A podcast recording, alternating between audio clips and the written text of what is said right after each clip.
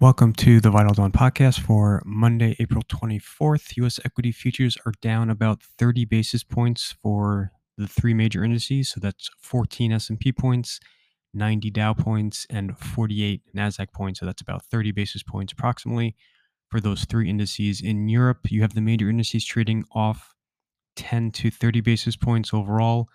And then in Asia, most of the major indices ended lower Hang Seng fell about 60 basis points. The Shanghai Comp fell 80 basis points. Japan continues to hold in well, so the Nikkei ended up about 10 basis points.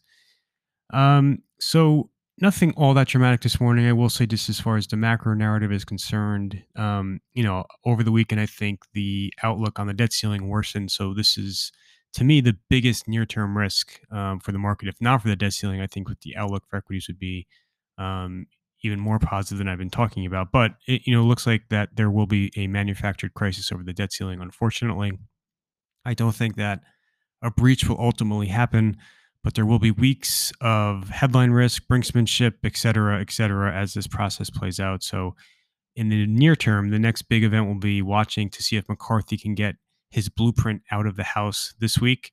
A vote has not been scheduled yet reports are mixed as to whether the, the votes exist um, to have this thing get passed. Remember, he has essentially no margin of error. He can't afford to lose any vote, any votes, especially since no Democrat will support it. Um, you know, so I think that's the next big event. It's really hard to say what happens if the vote were to fail or if the vote were to succeed. Um, you know, on the one hand, if it fails, um, that could suggest that McCarthy then would attempt to craft some type of a compromise bill that perhaps alienates extremes on both sides, but then can get enough support among centrist members of, of each party to, to get to Biden's desk. Um, or on the other hand, if it fails, he may have to go back and make it even more stringent than it already is, in which case, obviously, that would just put the two sides further apart. Um, so again, I think it will play out over the coming weeks and months. There's going to be a lot of brinksmanship, headline risk, et cetera, et cetera. Um, but I think the backdrop on that front worsened um, but going back over the last week, I think you know the earnings situation is is brighter than anticipated. Um, I think the growth situation is brighter than anticipated, and then on inflation, the prices paid, the inflation piece of Friday's flash PMIs was certainly negative. You you had inflation risk rise, um, and that was for April. You go back to the Empire and Philadelphia reports last week, which were also for April. You saw the opposite. You saw disinflationary forces building. So mixed April inflation numbers. We get the final March inflation figure this Friday with the PCE. It's expected to have a CPI like trajectory in that the headline number is due to drop meaningfully month on month, the year on year rate, um, while core stays um, stickier. So core essentially unchanged, down a little bit. Um, you know, I think the Fed is very likely to proceed with 25 basis points next week. Um, this will likely be the final hike of this process.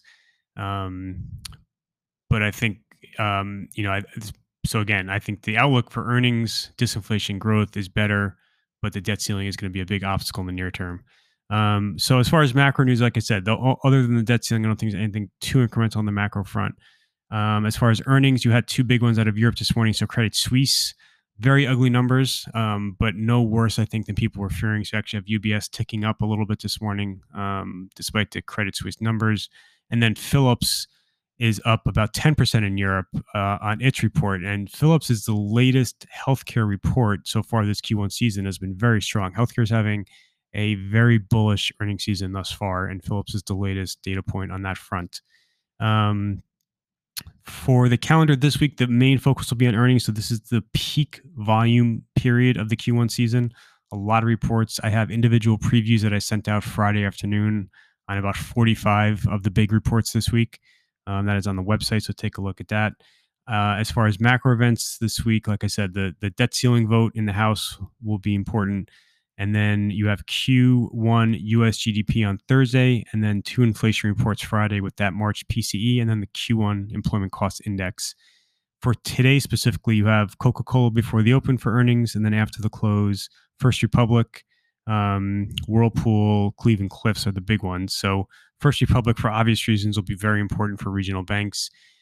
If you kind of go back, um, you know, about a week and a couple of days to two Fridays ago, which is when bank earnings season kicked off, The results definitely for Q1 were much better than feared, especially if you go back to where people were uh, people's heads were at back in um, March during the regional bank crisis.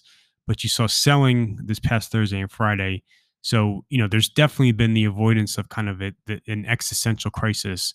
But the earnings outlook for regionals, um, you know, is still not great. You have you know net interest income, net interest margins that are at or past a peak you have provisions that are have much more upside risk than downside risk, and then you also have kind of a more stringent regulatory outlook um, as the Fed um, Treasury responds to what happened back in March. So I think that kind of explains why the regional banks have been for sale.